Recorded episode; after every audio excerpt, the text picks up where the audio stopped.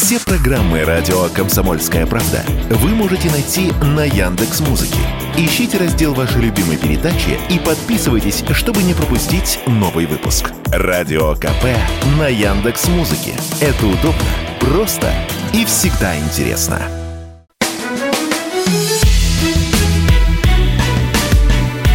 Бофт знает.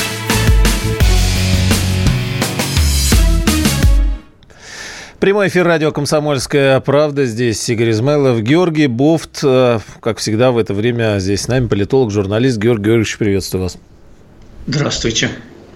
А, как у вас дела, хотел спросить. И э, заодно сказать, что трансляция в YouTube идет. Э, ваш вопрос тоже в чате, может быть, успеем затронуть. Телеграм-канал Бофт знает, все рассказал. Что главное за неделю? Что-нибудь, на что-нибудь обратили внимание? Выделили что-нибудь? О чем думали? А, может быть, в каком-то философском разрезе? В философском вообще не думаю о политике. Я думаю о ней в других э, разрезах. Мне кажется, что главное это э, начинающийся такой э, всемирный банковский коллапс, вот, который нас пока не затрагивает. Но мы с интересом смотрим на то, чем он закончится для западного мира и для всемирной экономики, и насколько глубоко это все зайдет стали падать такие банки, которые раньше считались опорой вообще мировой финансовой системы. Я говорю, например, о э, швейцарском Credit Suisse. Вот. Э, ну и в Америке целый ряд региональных банков находится э, под ударом, под угрозой банкротства. Их придется как-то спасать, пренебрегая, видимо, основами частно-капиталистической экономики, а согласно которой ага. лузеров спасать нельзя. Кстати, да, а чему э, Соединенные Штаты учат мир. Но и интересный действительно вопрос. Э, так он на фоне нашей, может быть, внутриполитической повестки на второй план отошел. Что, кстати, тоже, наверное, э, ну, как-то характеризует ситуацию. Раньше мы более пристально следили за такими вещами. И давайте там, может быть, на этом остановимся подробнее. Что мы наблюдаем? А, язык не поворачивается сказать то, что разворачивается очередной экономический кризис, как будто бы он и не прекращался еще там с 2008 года, да? Или а, вот какой-то это переломный момент для Соединенных Штатов. Там ведь и внутри начались да, сообщения, и Трамп тут же успел что-то сказать по этому поводу, воспользоваться. Вот какие последствия у этой истории? Напомню, значит, банкротство двух крупнейших финансовых институтов США произошло, и э, швейцарский вы упомянули. И как часто, да, вот говорят, э, там, когда в США насморк, э, значит, потом весь мир, извините, кровью, значит, плюется. Это вот тот случай, или вот что мы мы наблюдаем? Ну, э, когда финансовая система начинает действительно чихать и кашлять, э, это может далеко, довольно далеко распространиться.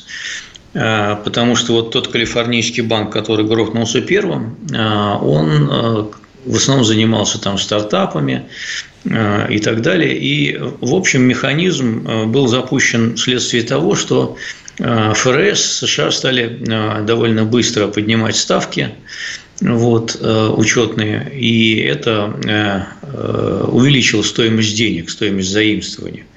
Вот. И те банки, которые не приспособились к этой ситуации, не рассчитали эту ситуацию, вот, они столкнулись с огромными проблемами, а, поставив, как говорится, не на ту лошадь. Вот. Как далеко распространится финансовый кризис и насколько он э, широко затронет сферу экономики, пока сказать трудно. Но дело в том, что э, вот в том же Калифорнийском банке и в следующем, который уже грохнулся, так сказать, Нью-Йоркском, там э, количество незастрахованных депозитов было в районе 90%. В Америке страхуют все депозиты, э, ну, те, которые банки принадлежат к Федеральному агентству страхования вкладов, э, они страхуют все депозиты, которые до 250 тысяч долларов. Это не только именно вот депозиты в нашем понимании, это, э, так сказать, деньги на разных счетах, но не на всех. На биржевых, брокерских счетах они там не страхуются, конечно, и некоторые другие тоже не страхуются. Теперь, как же так оказалось, что 90% не застрахованы? А речь идет о, в основном, э, бизнесе. Это э, средний, как правило, или мелкий бизнес, который просто держит э, деньги на банковских счетах, И вот они не считают нужным их как-то страховать, надеясь, что это и не понадобится. Вот эти деньги они ну и не только, конечно, бизнес, это могут быть и крупные, э, так сказать, э, богатые просто люди, у которых на счету может быть более 250 тысяч долларов. Это не такая большая редкость в Америке. Угу. Например, на пенсионном счету Э, люди там копят э, на бирже, вкладывая в какие-то а, акции деньги, и там, конечно, может накопиться к старости гораздо больше 250 тысяч долларов, то есть это совершенно не э, какие-то миллионеры, это вполне могут быть представители среднего класса. Вот такая вот история. Но американцы, американская администрация, значит, она пошла Э, немножко наступила на горло частно-предпринимательской песни и сказала, что спасет все вклады в этом банке первым. Вот. Э, почему?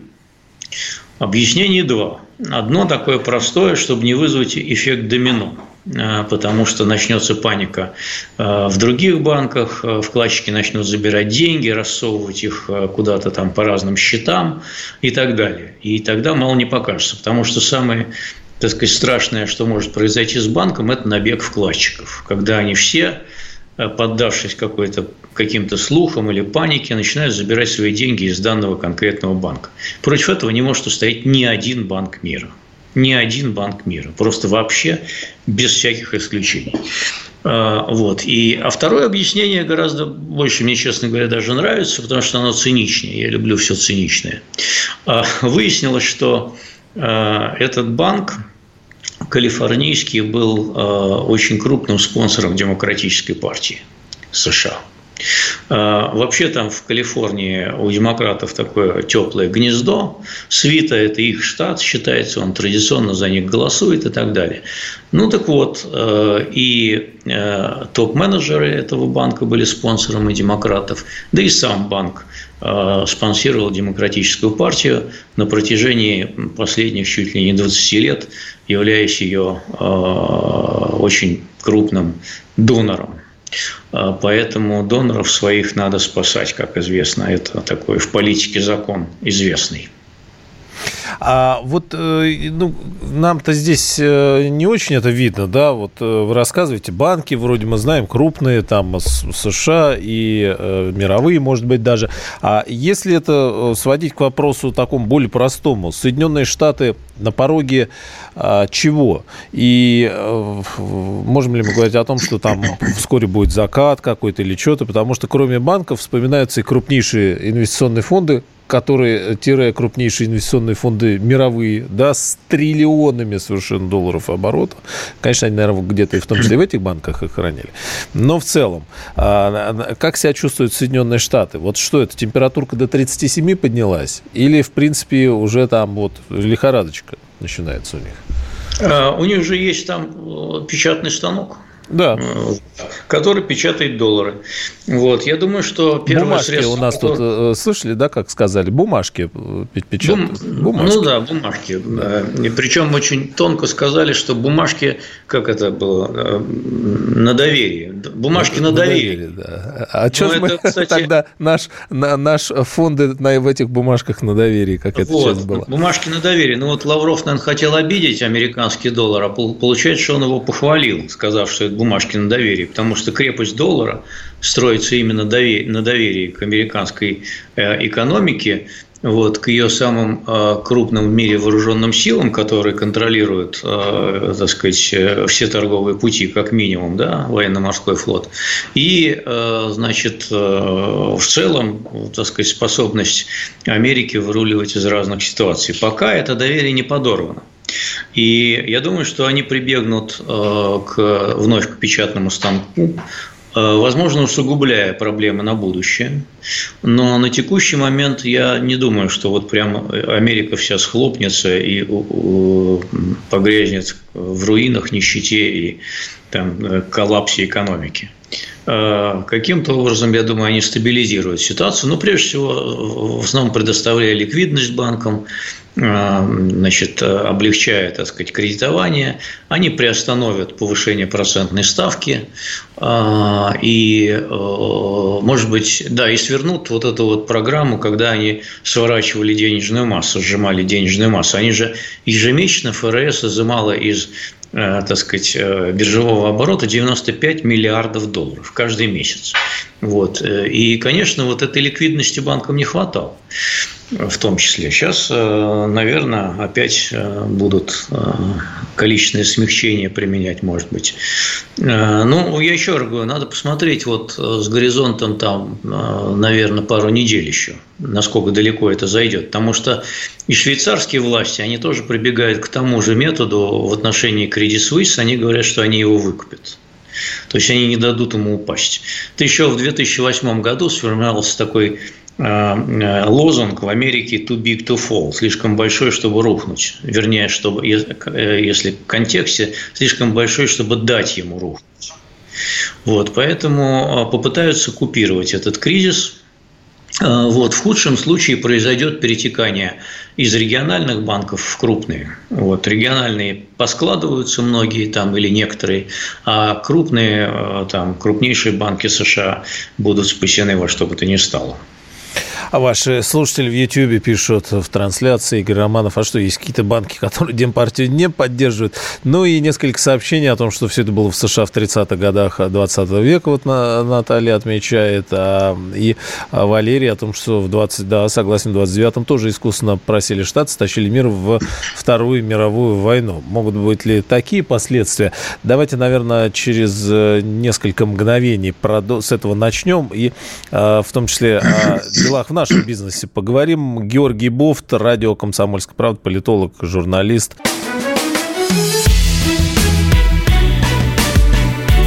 Бофт знает.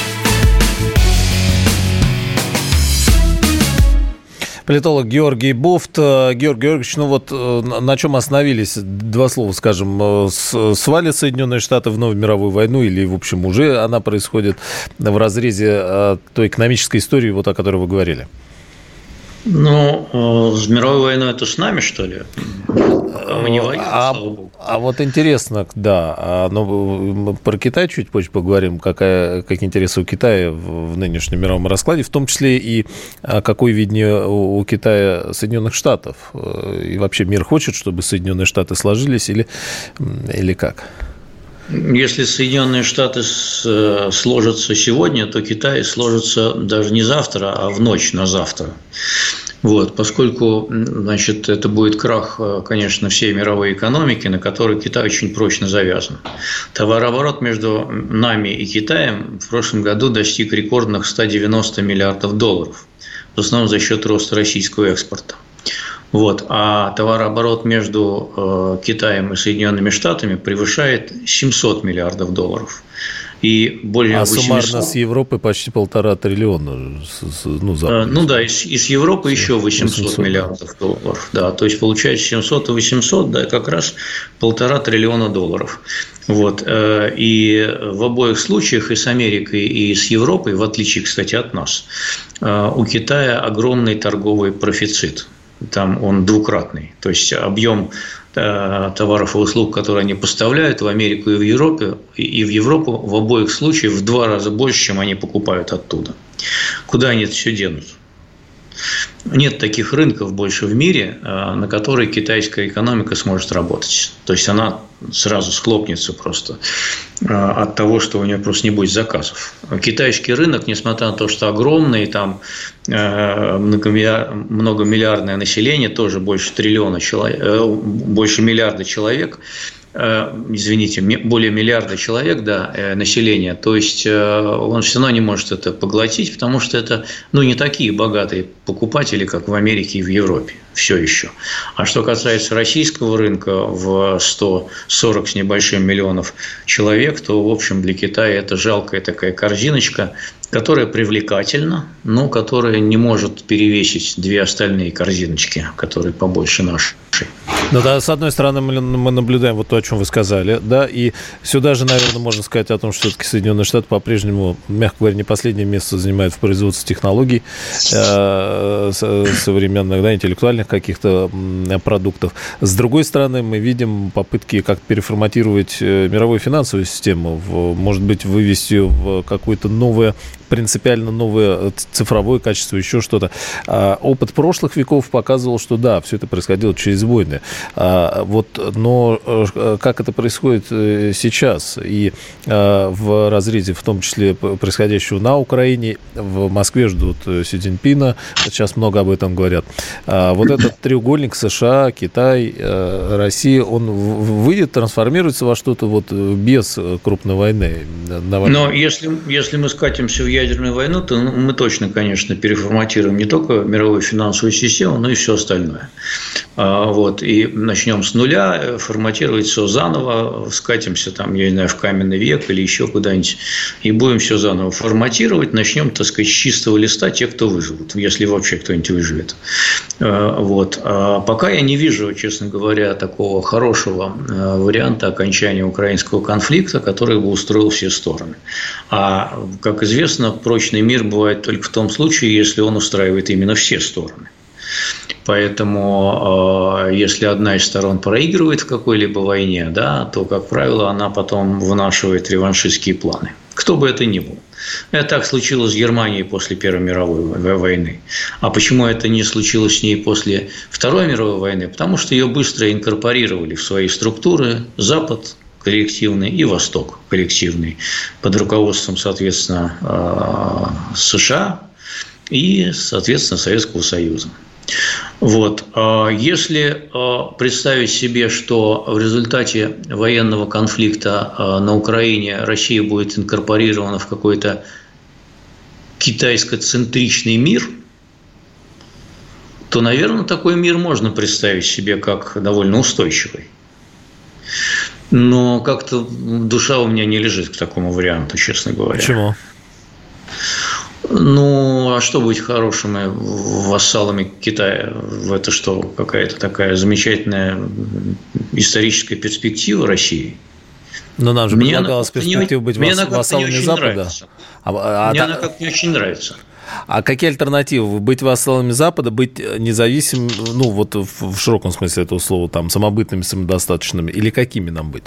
Нет, абсолютно независимым был только один персонаж в фольклоре, это лимонадный Джо, который нафиг никому не нужен. Вот. А, э, значит, совершенно независимых стран не бывает. Вообще даже Америка зависит от своих э, западных и там, европейских союзников. Она не может себя вести так, как она хотела бы в отношении Китая, потому что тот уже слишком сильный и в военном плане точно. Она не может себя вести тоже так, как она хотела бы в отношении России, потому что у России есть ядерное оружие. Но ровно то же самое следует сказать и о Российской Федерации – не бывает абсолютного суверенитета в нынешнем мире. Вы не можете закуклиться и создать абсолютно изолированную от мира экономику. Вы не можете не считаться со своими соседями, как бы противны они вам ни были. А, и, и вот эта вза взаимозависимость от нее пока никуда, к сожалению, не деться. Вот. И сколько бы сейчас э, там Лавров и все чиновники МИДа с КОПом говорили о том, что мы разорвали с Европой навсегда, Ничего не бывает навсегда. Э, придется мириться через какое-то время. Нам или им?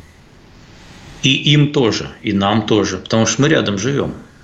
Ну, э, это интересная тема по поводу мириться. Мы ее специально тоже выделили. Чуть попозже к ней э, вернемся о том, как мириться и так далее. Но а, вот еще немножечко давайте с Китаем побудем. А, вот про США вы сейчас много сказали, а Китай, э, китайцы, они трансформируют мир. Вот что мы сейчас наблюдаем, когда все ждут визита Си Цзиньпина в Москву.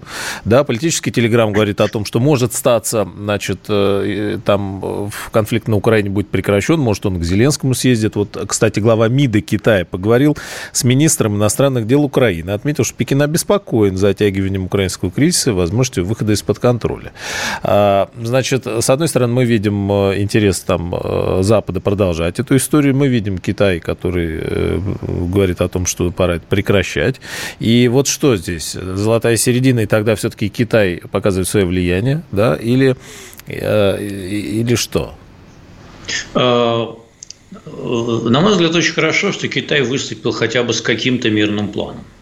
Он это сделал прежде всего ради себя самого, для того, чтобы подчеркнуть, что он не какая-то там региональная держава, а всемирная, а, а мировая держава, мирового масштаба. А мировые державы, они отличаются тем, что они должны и способны выдвигать мировые инициативы, всемирные инициативы, которые касаются не только их э, ближнего зарубежья. В этом плане они молодцы. Вот. Однако вот если бы сейчас гипотетически рассуждать, если бы американцы выдвинули тоже какой-нибудь комплексный мирный план, и китайцы выдвинули свой комплексный мирный план, то какой бы план обсуждали больше? Вот это ответ на ваш вопрос. Но американцы, тут же был план, они говорили, что, значит, вот Зеленский и, и так далее там сформулирован. Правда, и Китай заявил о территориальной целостности страны, о том, что за внеблоковую историю, а, очевидно, здесь или не очевидно, вы скажете, что никакого блока России с Китаем, исходя из этих слов, тоже военного ждать не, не придется. Вот. Но а, все чаще приходится слышать о том, что Китай не, а, не говорит ничего просто так. История с потерей лица неприемлема. Поэтому, если Китай этот мирный план выдвинул, то, значит, не просто так. А, в отличие от США, которые сегодня могут сказать одно, завтра прям противоположное. Ну, США вообще не выдвигают сейчас никакого мирного плана. Они пока не определились, что они сами хотят от этой, э, так сказать, э, с нашей стороны спецоперации, со стороны Киева войны.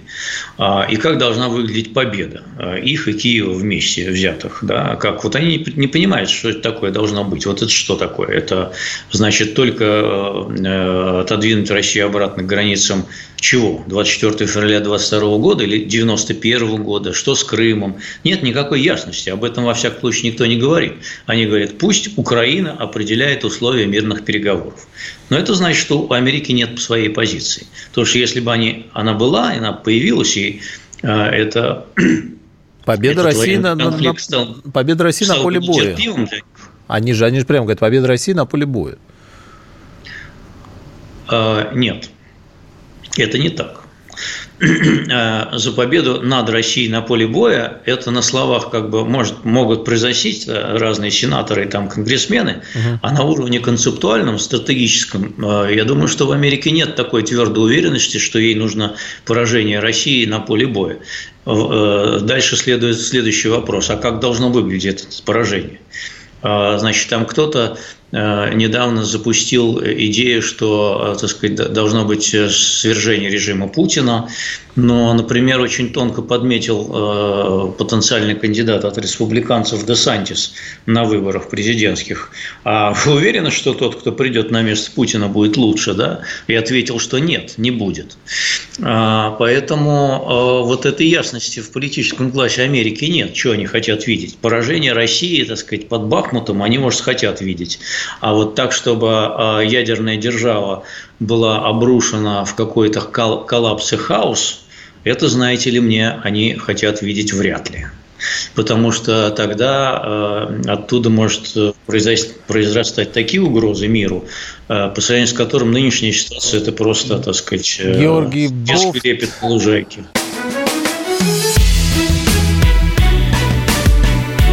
Бофт знает.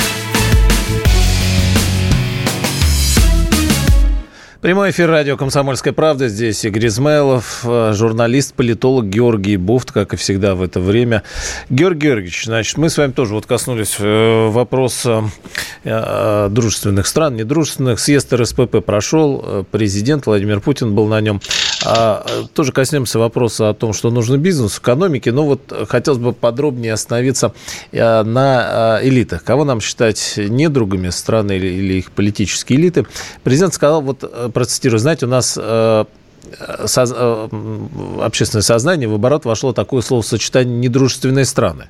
Оно не точно отражает существующие реалии, можно сказать, вообще не отражает. Потому что у нас есть недружественные элиты в определенном количестве стран, недружественные правители, а политическая система, к сожалению, такая во многих странах мира, что она часто наверх поднимает людей с достаточно низким уровнем образования и общей культуры. И тогда не понимают, что они говорят и делают. Результат на лицо их работа наносит ущерб собственному населению, своему собственному бизнесу. Ну, э, их население мы обсуждать не будем, да, а вот э, кто нам не дружествен сегодня, кто дружественен наоборот. И э, вот то, о чем вы уже начали говорить, хотелось бы уточнить, будут ли нынешние недружественные нам элиты других стран, вот европейские, о которых вы сказали, например, сменены когда-нибудь дружественными? Какие условия, что для этого нужно? Да, есть какие-то семена уже посеянные, которые надо поливать. Кто их поливать будет? А, ну, во-первых, 5 э, секунд рекламы. Надо подписываться на телеграм-канал, который называется «Та же какая-то передача, Бог знает». Вот. Там такие вопросы разбираются. И трансляция в YouTube, что касается... да, идет сейчас. Угу. Да, что касается э, дружественных, недружественных элит, то э, элиты вообще везде меняются. Э, советская элита была очень недружественной по отношению к э, Западу, потом стала дружественной. Причем очень часто даже одни и те же люди стали дружественными. Потом те люди, которые стали дружественными по отношению к Западу, они, ловко подпрыгнув, переобулись в воздухе и стали мгновенно недружественными по отношению к Западу. Мне кажется, они еще могут раз подпрыгнуть, те, кто помоложе, и еще могут разок-другой переобуться обуться снова и стать опять снова дружественными Западу. Это у нас здесь. У нас здесь, да. А но там... На, не, не, ну подождите, ну, у нас здесь никто, э, ну как, ну как, а ведь когда мы ездили, значит, а что такое римский клуб, а когда мы ездили в Фиат, э, сюда притащили этот умирающий завод поддержать э, итальянский, это, мы же очень любили Запад, и никто не, не, не, не, пере, не переобувался особо. А, ну, и сейчас как, говорим, я, что мы любим Запад. Я, я, вообще, я вообще жил в то время, я не помню, что кто-то любил Запад. Мы сотрудничали с ним в экономической области, вот, но это сотрудничество даже шло в годы холодной войны, между прочим. Да. А, потому что считали, что трубы отдельно газовые, да, а, так сказать, идеология отдельно. Сейчас идеологии у нас нет никакой, которая нас бы разделяла с Западом, вот, а, а трубу взорвали вообще. Поэтому экономического сотрудничества нет никакого. А Э, вот если в себе представить, что военный конфликт, или как ее называют у нас э, специальная военная операция, закончилась бы где-нибудь в мае 2022 года. У нас бы не было такого количества недружественных стран, элит и санкций. Кто-то в этом сомневается? И даже Икея бы продолжила работать.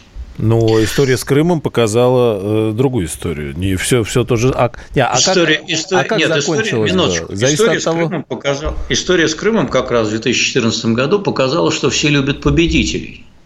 А Крым был а, присоединен абсолютно без единого выстрела.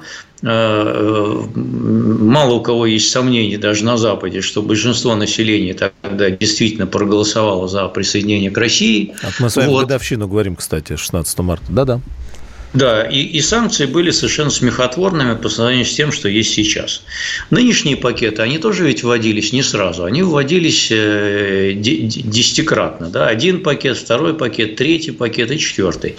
Если это будет продолжаться еще 20 лет, еще будет 125 э, пакетов.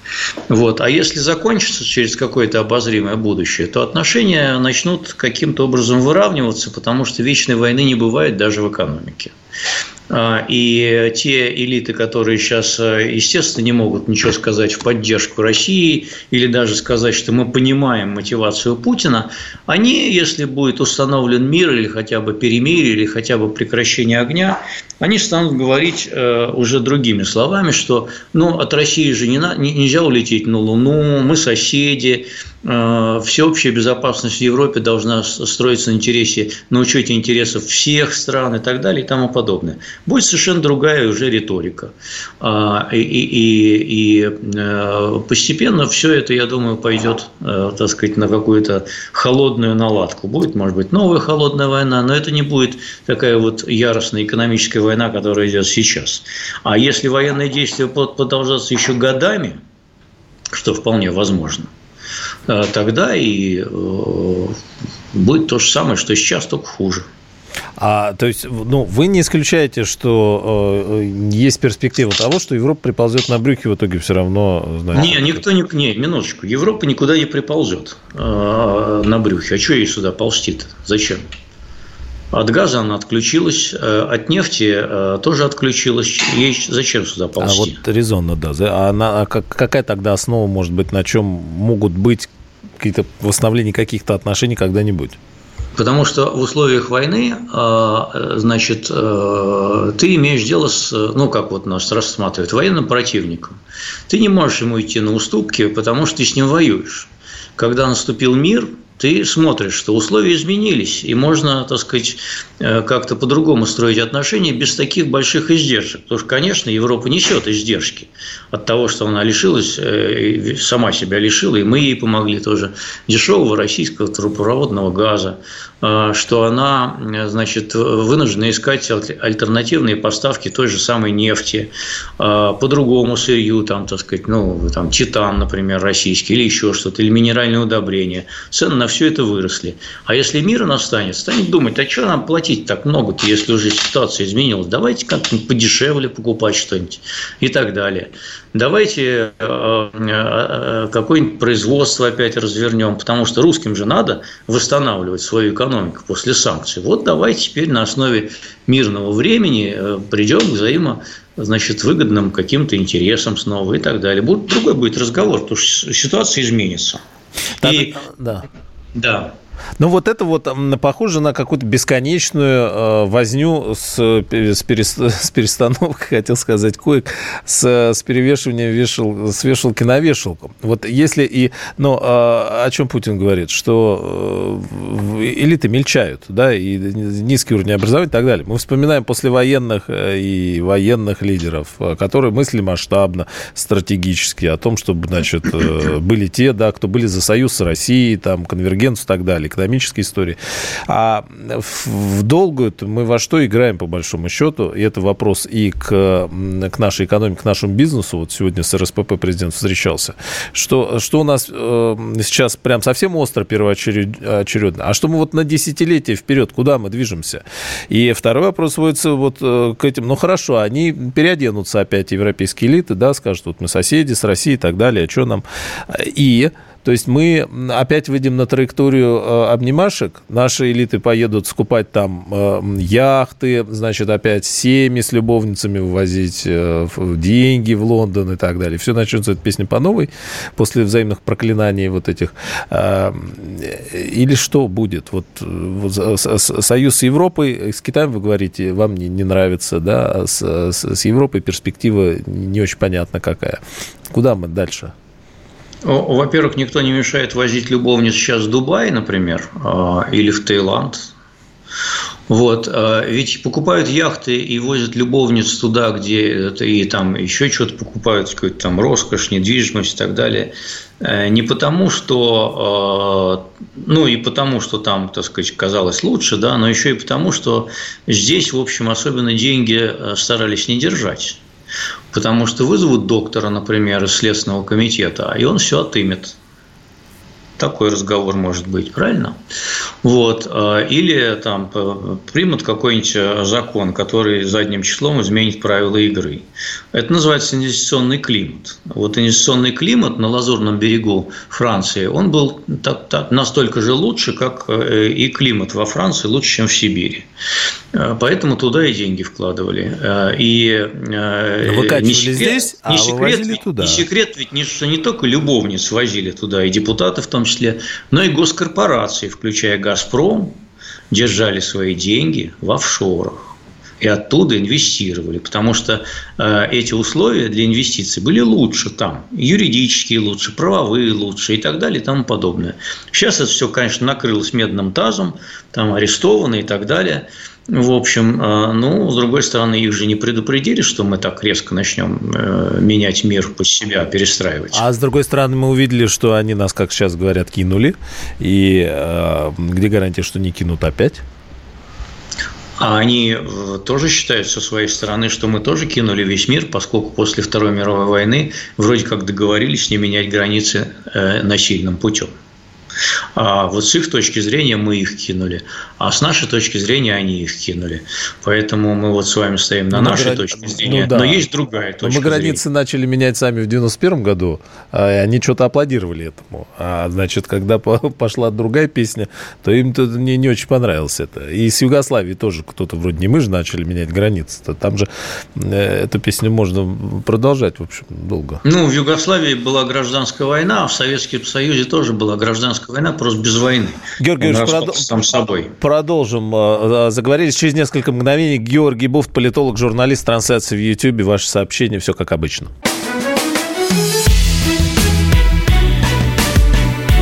Бофт знает. Георгий Буфт, э, радио «Комсомольская правда». Тут сообщения посыпались в продолжение по поводу гражданской войны. Я тоже не успел. А, да не было в СССР гражданской войны, пишет Егор Шиллер, просто жирные протократы захотели личной власти. А, Роман, в Югославии гражданская война, в СССР гражданская война. На Украине сейчас что, не украинцы ли начали убивать украинцев на Майдане и дали везде? А, и, кстати, э, и президент же говорил вот э, на днях о том, что проблемы начались после развала СССР, что ушла идеология, вот вы тоже об этом говорите, да, идеология ушла противоречие, казалось бы, с СССР идеологически. Почему-то мы думали, что именно в этом только противоречие ушли, мы-то обрадовались, а выяснилось, что, значит, по периметру Запад начинает работать, террористов начали орды засылать международных давления, раскачать Россию и так далее. А, несмотря на то, что идеологическое противостояние пало. Значит, в общем, не ждали они э, нас ни, ни в каком виде. А, но если время останется, может быть, коснемся. Э, вот э, по поводу экономики. Мы с вами начали с экономики США, а сейчас много говорят о нашей, вот в том числе съезд РСПП. Не вдаваясь сейчас долго в детали, прям сразу, вот на ваш взгляд, как нужно нам менять экономику, развивать, на что опираться, значит, исходя из каких долгосрочных стратегий. Если раньше мы говорили о том, что зачем нам что-то свое, мы, собственно, и грохнули все советское огромное производство, которое было, а, с тем, что мы можем все купить. Денег, э, значит, бабок как грязи, а, ресурсы есть, а теперь надо не покупать, а что-то делать, что-то самим создавать. Вот что? А, прям А, Б, В. Значит, рецепты приводятся такие. Надо больше либерализации, свобод, меньше бюрократии, поддержать бизнес э, и так далее. И он нас вывезет. Ну, Либерализация и э, долой бюрократию это никому не повредит, конечно, с, э, сокращение всякого административного гнета и так далее. Эти рецепты э, стары как мир, ровно как и независимая судебная власть, защита прав собственности, э, по всем этим направлениям у нас есть куда идти, как говорится, есть над чем поработать. А также, э, наконец, э, сократить вмешательство силовых структур в экономику. Вот. Для этого нужна политическая воля, которой не хватает. Вот, а это говорить, если о стратегии, да, э, об этом говорится уже там не первый год, даже не одно десятилетие, Лет но тем не менее да? про, прогресс там... невелик. Ну, прогресс невелик. Да, но, но правда, помните, в конце 80-х говорили, что надо, значит, меньше контроля, больше свобод, 90-е все говорили, и все, и вот бизнес, и все бизнес. А теперь получается, что надо, значит, самолеты делать, а выясняется, что КБ своих нет. КБ нет своих, а, значит, э, а бизнес не спешит. КБ нет своих, потому что а, у нас а, резко после распада Советского Союза ухудшились э, все инвестиционные условия, произошел развал системы образования, а, и, э, собственно говоря, по части технологий э, началось удручающее отставание.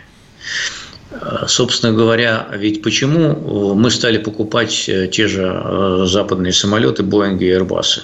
Потому что Советский Союз не производил достаточного количества. Когда народ стал массово летать, в том числе за границу, э, Советский Союз производил в лучшем случае 60-70 машин крупной авиации в год. В лучшем случае.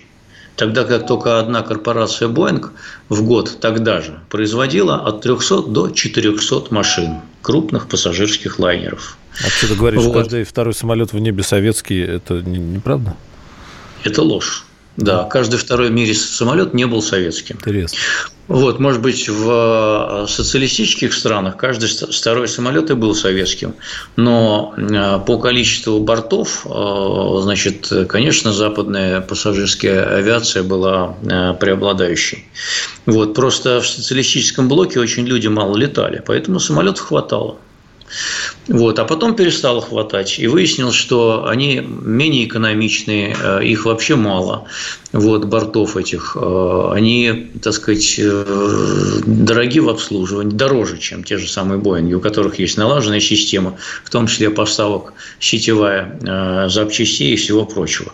Вот почему, например, ну, довольно перспективный самолет Суперджет не пошел, в том числе на экспорт – а потому что ну, там были вопросы и есть к двигателям французским, э, и они очень короткий ресурс имеют. Но главная проблема была в том, что не, было, не была создана сеть обслуживания которые есть у Боингов, Airbus'ов и так далее, а, производство запчастей соответствующих и тому так далее, и тому так далее, и тому подобное. Советский Союз а, учился делать автомобили у того же Фиата, который вы назвали разваливающимся. Вот. И это был довольно перспективный путь для своего времени, потому что мы какие-то машины научились делать. И, и конечно, те «Лады», которые делают сейчас, они не в пример лучше, чем то дерьмо, которое делали в 70-х годах. Не, ну, конечно, если вот. мы взяли тогда заднеприводные вместо уже тогда известных переднеприводных, чтобы поддержать Фиат в конечном итоге. Ну, мы его поддержали, да, здорово. Ну, а потом, самолета... нет, ну, потом, минуточку, потом девятка была и э, переднеприводная уже, ничего. Сами, сами стали делать. То есть это опиралось на технологию, которая позаимствована была на Западе. Собственно, как и сталинская индустриализация была построена на западных технологиях, а не на том, что придумали какие-то кузнецы в э, сараях. Вот. И Петровская модернизация была основана на этом же. А И постсоветская модернизация могла бы также строиться на западных технологиях. И западные компании сюда очень много вложили. Это тоже те же технологии СПД, СПГ, нефтедобычи, например, а, газовые турбины тоже. Это все было быстро заимствовано, потому что мы свое, э, опираясь на советский опыт, не создали. Ну, просто не смогли. Что вы думаете, если дать команду, то мы завтра построим, что ли, суперкомпьютер? Это вот, не от команд вот, зависит. Вот я и это зависит от, да. Это зависит от инвестиционного климата, это зависит от э, науч... уровня научно-технического прогресса, от э, общего, так сказать, обстановки в научной среде и так далее. Посмотрите на нашу Академию наук, что она может создать. Так подождите, какую, а была идея... Какую ей команду не дадите, она ничего не сделает все равно. А была идея, что мы... Зачем нам делать свое, когда мы можем купить все? Так а мы и стали покупать то, что своего не было. Ну, то есть вот на 91 год не было своего. Того, что было бы конкурентоспособно в мире, было мало. А космические, техно... космические технологии были конкурентоспособны в мире. Были.